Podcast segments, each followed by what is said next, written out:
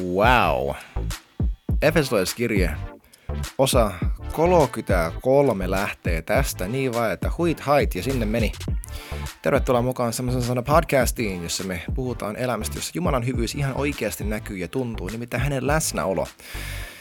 Jos sä oot kristitty, niin, ja vaikka sä oiskaan, niin tiedätkö me kaikki janotaan loppupeleissä Jumalan läsnäoloa. Jotain muuta kuin vaan kivaa teoriaa, vaan silleen, että se oikeasti näkyy ja tuntuu, että ei ole pelkkiä sanoja, vaan on sana, se sana tuleva lihaksi meidän elämässä.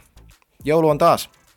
Mä äänettelen tätä joulukuun 21. päivälle, tämä tulee huomenna ulos just joulun alla.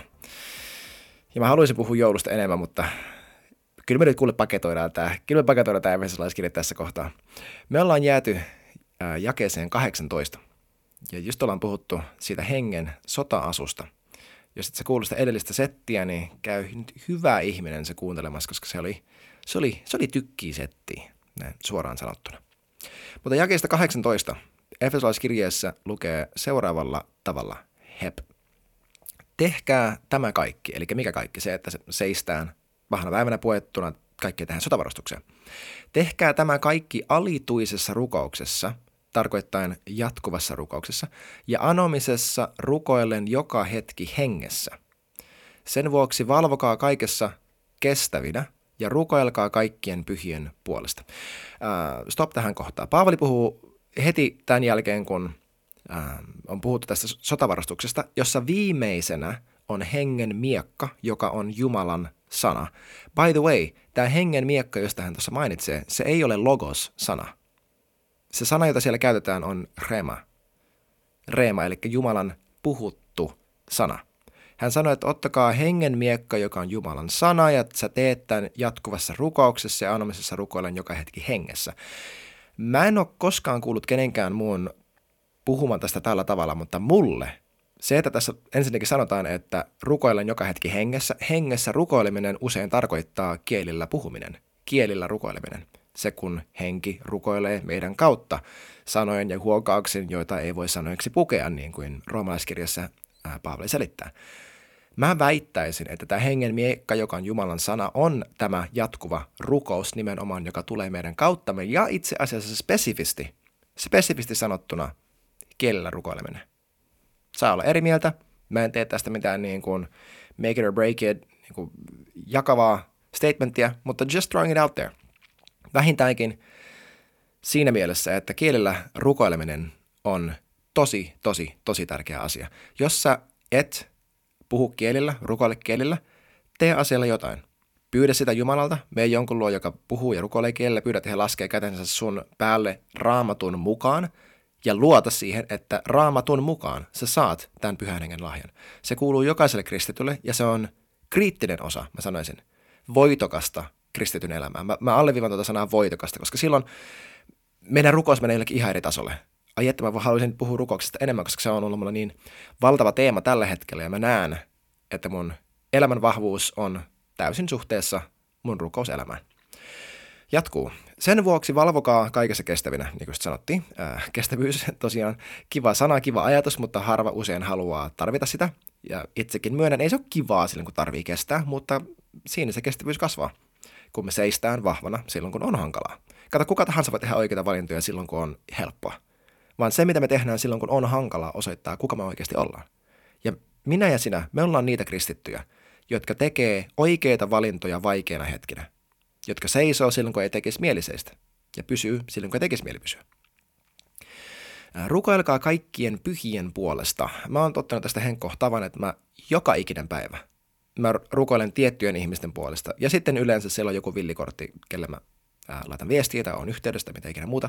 Mutta mä en halua, että päiväkään menee sillä, että mä en rukoile itseni puolesta ja muiden puolesta. Paavali sanoo, ja minunkin puolestani, että minulle, kun avaan suuni, annettaisiin kaikki oikeat sanat julistaakseni rohkeasti evankeliumin salaisuutta, jonka vuoksi olen lähettiläänä kahleissa. Rukoilkaa, että puhuisin rohkeasti niin kuin minun tulee puhua – Tämä seisominen tapahtuu nimenomaan rukouksessa ja hengenvoimassa, ei meidän omassa lihassa. Sä et voi vastustaa saatanaa itsekurilla. Sä et voi vastustaa saatanaa lihallisella itsekurilla. Kun meillä jää sana syömättä, ja rukouksen liekki hiipuu, niin sataa pinnaa ajasta petos asettuu paikoilleen ja vastustuksemme sitä kohtaan laantuu. Me ei enää seistä samalla tavalla. Ja se lähtee siitä, kun me lakataan lukemasta raamattua, kun me lakataan rukoilemasta, basic stuff, jonka hedelmä näyttäytyy myöhemmin ja jonka seuraamu, laiminlyönnin seuraamukset myös näyttäytyy myöhemmin. Mutta tämähän on se elämän sana, tai siis elämän salaisuus, että me tehdään näitä oikeita asioita silloin, kun ei ole painetta, jotta silloin, kun on paine, niin niiden oikeiden asioiden hedelmä näkyy. Ja huom, minkä puolesta Paavali pyysi rukousta? Hän ei pyysi, että hän, pyytänyt, että hänellä olisi helpompaa. Hän pyysi, että niin kuin, hän ei rukoillut oman, pyytänyt rukousta oman mukavuudensa puolesta, vaan hänen tehtävänä. Mikä asenne? mistä me voidaan oppia hirveän paljon. Että silloin kun meillä on hankala, me usein rukoillaan ja pyydetään rukousta, että se asia vaan helpottaa. Versus se, että, että ei, että tämä Jumalalta saatu tehtävä, tämä näkyy, tämä täytyy toteutua ja se rukous kohdistui siihen. Paavali kyllä taisi luottaa, että Jumala pitää hänestä huolen. Siksi, siksi hän oli niin chilli läpi tämän koko kirjan. Ja huom, Paavali tarvitsi rohkeutta ja hän tarvitsi rohkaisua. Joten kuinka paljon enemmän jokainen meistä tarvitsee rohkeutta ja rohkaisua. Mä ainakin tarvitsen rohkeutta ja rohkaisua tosi paljon. Ää, välillä mä saatan hakea sitä vääristä lähteistä ja odottaa sitä ihmisiltä ja miten muuta. Mutta mä ainakin, Henkko, joka päivä haluan kuulla, miten Jumala rohkaisee mua. Mä nautin siitä ihan hirveästi, että mä näen, kuka hän on mulle ja että mä kuulen hänen sanoja mulle. Siksi mulla on tietyt prosessit siellä, kun mä kirjoitan mun rukouspäiväkirjaan ja suunnittelen mun päivää, että mä kuuntelen oikeasti, mitä Jumala haluaa mulle tänään sanoa ja miten hän tänään haluaa mua rohkaista tänäkin aamuna mulla on tälle päivälle sana häneltä, joka sitten kattaa läpi tämän päivän, ja mä tiedän, keskity tähän asiaan, älä painata tuota, ja varo tätä asiaa. Niin kuin tämän tyyppisesti. Mä rakastan sitä, näitä Jumalan reemasanoja. jakeesta 21. Jotta tekin tietäisitte, mitä minulle kuuluu ja mitä teen, siitä kaikesta tulee teille kertomaan tykikos. Rakas veli ja uskollinen palvelija Herras. Ai että, tällaisena mä tahan, että mut tunnetaan. Rakkaana veljenä ja uskollisena palvelijana Herras.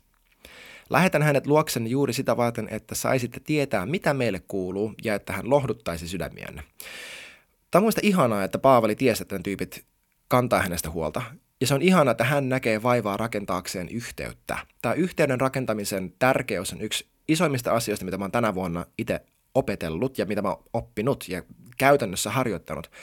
Se, että ihan kaikessa, joka ikinen päivä, me rakennetaan yhteyttä itse yhteyttä Jumalaan, yhteyttä omaan puolisoon, yhteyttä omaan lapsiin, yhteyttä seurakuntaan, yhteyttä niin lähisiin. Yhteyden rakentaminen on niin kriittinen taito, missä mä en ole läheskään niin hyvä kuin mitä mä toivoisin, että mä olisin siinä, miten mä kohtaan ihmiset, miten mä kommunikoin, miten mä kerron omista tunteista ja niin kuin sydämen tasolla rakennan yhteyttä. Mutta hän näki vaivaa sille, että hän lähettää tämän tyypin tykikoksen heidän luokseen ihan vaan kertomaan, mitä Paavalille kuuluu. Mieti, mikä sydän. Ja sitten tulee Efesolaiskirjeen viimeinen jae, tai viimeiset jakeet. Rauha veljille ja rakkaus sekä usko isältä Jumalalta ja Herralta Jeesukselta Kristukselta. Armo olkoon kaikkien kanssa, jotka rakastavat meidän Herraamme Jeesusta Kristusta katoamattomuudessa. Wow. Rakkaus ja usko isältä ja Jeesukselta ja kaikki tämä pyhä hengen voimassa, niin kuin hän just sanonut. Tästä kaikessa on kyse. Tämä 24 jae New Living Translation sanoo sen näin, että olkoon Jumalan armo ikuisesti jokaisen yllä, joka rakastaa Herraamme Jeesusta Kristusta. Ihana tava paketoida tämä kirje. Ja mä haluan tähän vielä, ennen kuin me lopetetaan, mä haluan tehdä tällaisen pikakelauksen. Mistä tässä sarjassa oli kyse? Mistä Efesolaiskirjassa on kyse? Ja mitä mä toivon, että sä oot tämän saaren kuuntelemisen kautta päässyt maistamaan enemmän ja mitä Paavali halusi meille viesti. Ensinnäkin on se, että kaikki perustuu armoon. Kaikki perustuu armoon, mitä hän on tehnyt jo meidän puolesta. Tästä, tämä on koko kristityn elämän salaisuus, että me nähdään, mitä Jeesus on meidän puolesta tehnyt. Me uskotaan se, me levätään siinä ja me pannaan se käytäntöön jos sä tahdot nähdä muutosta jossakin asiassa sun elämässä, älä vaan lähde sille, että okei mä teen, mä yritän kovempaa. Vaan kysy ensin, Jeesus, mitä sä oot tehnyt tässä, tämän asian parissa mun puolesta. Huomaa tämä ensimmäisen kolmen luvun mennyt e, mennyt aikamuoto. Eli tämä Efesoskirja on jaettu niin, että ensimmäiset kolme lukua käsittelee sitä, mitä Jeesus on jo meidän puolesta tehnyt. Ja toiset kolme lukua käsittelee, että mitä me sen vuoksi, tämän valossa, tehdään meidän elämällämme. Mä haluan muistuttaa tästä istu, kulje, seiso ajatuksesta, joka näyttäytyy kaikessa, kun Jumala alkaa opettaa sinulle jotakin uutta asiaa, tai kun sä oot uskos alkutaipaleella, tämä pätee, tämä on niin totta. Ensiksi sä juurut Jumalan totuuteen, sitten sä alat panna sitä käytäntöön, ja sitten tulee koettelemuksia. Älä säikähdä sitä. Jos sä oot just mennyt naimisiin, tulee koettelemuksia. Jos sä oot just aloittanut jonkun palveluviran, tulee koettelemuksia. Jos sä oot just päättänyt, että sä alat rukoilee enemmän, tulee koettelemuksia. Varmasti. Jokainen asia, missä me halutaan mennä eteenpäin, sitä tullaan koettelemaan. Usein vaan mitä tapahtuu on se, että me säikähdetään sitä koettelemusta, ajatellaan, että jokin on meissä vikana, tai Jumalassa vikana, tai maailmassa vikana, ja sitten me ei kestetä sitä koettelemusta.